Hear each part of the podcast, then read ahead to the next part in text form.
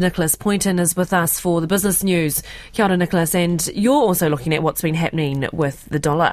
Kia ora, Mani. Yes, a currency expert says the sharp fall in the New Zealand dollar is a sign that floating exchange rates are working. The Kiwi's been caught in a global trend in the past week as the US central bank aggressively hiked interest rates last Thursday and signalled more is to come. The turbulence has been accentuated by the British mini budget, which has seen investors flock to the safety of the US dollar. These forces combined saw the Kiwi fall more than 2% in the past week. Harbour Asset Management currency specialist Hamish Pepper says the fall in the power of the local dollar is not necessarily a bad thing.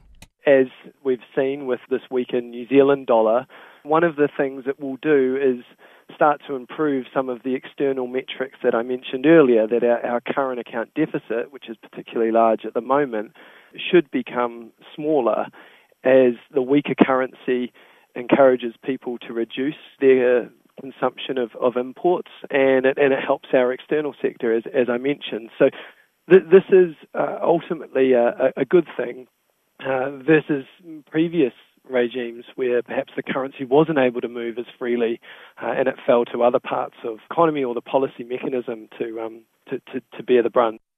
Hamish Pepper says a weaker dollar will make the battle to tame domestic inflation harder. And sticking with the inflation theme, the Governor of the Reserve Bank, Adrian Orr, says New Zealand still has more work to do to combat inflation, but it's getting there. He says compared to much of the world, the economy is in an excellent position, with the bank having started raising rates before many other countries. Adrian Orr told a Council of Trade Union seminar the United States' aggressive moves to raise rates is causing a capital drain around the world, with money flowing to buy US assets, with New Zealand dollar no exception to the trend. He says he can see an eventual end to the tightening cycle. We've been renormalising our level of interest rates from those extremely low levels that we uh, deliberately took interest rates to um, over 2020, 2021. We've been renormalising over the last, um, well, best part of a year, really, in fact, more than a year, from signalling through stopping our quantitative easing through to um, raising the official cash rate.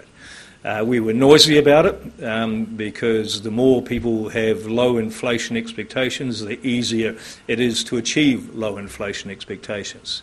Uh, we believe we still have some work to do, but the good news is because we've done so much already, um, you know, the the uh, the tightening cycle is very mature, is, is well advanced. So we've got you know a little bit more to do before we can drop to our normal happy place, which is to watch, worry, and wait and look for signs of inflation up or down. Um, at the moment, we still feel we are too close to some sense of neutral, but um, well on course to achieve that. The RBNZ reviews rates again next week and is expected to raise the cash rate again by 50 basis points to 3.5%. South Island dairy company Synlait Milk is back in the black as it sold property, trimmed costs, and its ingredients division saw higher than normal sales. Profit for the 12 months ended July is $38.5 million, compared with 28.5 million net loss a year ago, the biggest in the company's history. Operating earnings are also up, and the company saw a $12 million gain from the sale and leaseback of its Auckland premises. Chief Financial Officer Rob Stowell didn't provide any guidance citing economic uncertainty, but says its recovery plan is on track. We intend on exiting FY23 to enter FY24 at similar levels of profitability experienced before FY21. Uh, we're managing several risks. Um, they include the SAMR re-registration timeline and, and the stock build um, that we need to do there, uh, tight labour market, inflation, uh, supply chain pressures. That's Andy Borland says, who says Meateor is expected to be operational in the first quarter of 2023 and up to full production by the end of that year. It is also expected to meet Scale's target of 12.5% return on capital invested. Well, time now to catch up with the latest on the markets, and we're joined now by Kyle Edmonds from Jarden Securities. Good afternoon to you, Kyle. Afternoon. Well, Kyle, it's been a very busy and hectic uh, past couple of days. How's the local market faring? Uh, it has actually. It's it's quite gloomy, and that's a result of U.S. markets um, facing another sell-off with the S&P 500 at its lowest level uh, this year. And whilst the Nasdaq tried to rally in early trade, the gains fizzled. Uh, latest round of selling appears to have several catalysts, uh, including uh, an aggressive Federal Reserve and surging interest rates, uh, which in turn have roiled currency markets. Uh, with the with that global backdrop, we've seen similar uh, sentiment here in uh, the domestic market with only a handful uh, trading in the green. Those are Auckland Airport up a cent to 763, Sparks up 2 to 511, uh, A2 Milks up 3 to 602, and Fisher and Paykel Healthcare up 35 cents to 1945. Do you have the headline figure for the NZX there? Uh, we do. It is uh, currently down 56 points to 11,378. Well, thank you for that. Well, Kyle, Australia obviously closed because of daylight saving, so I think we can afford to skip that. So let's move on to the currency. Really been the big story this morning.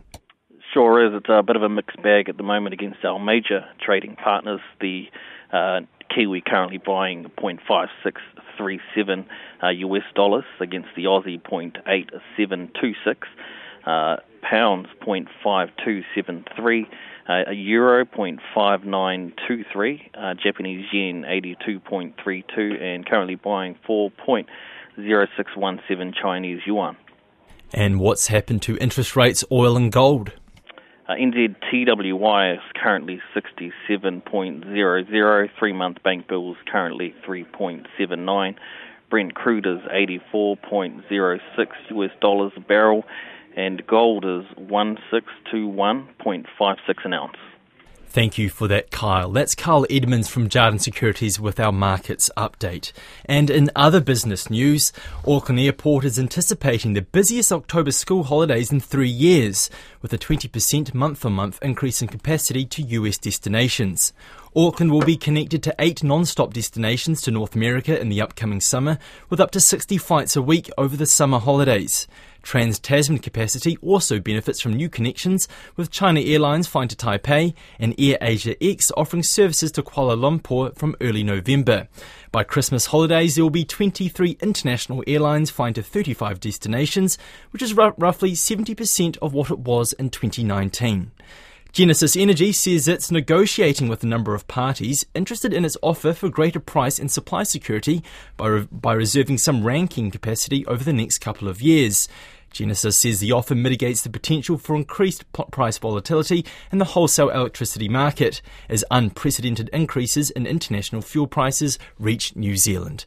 Well, Mani, that's business for now. We'll have an update on the latest news and numbers around half past five in Checkpoint.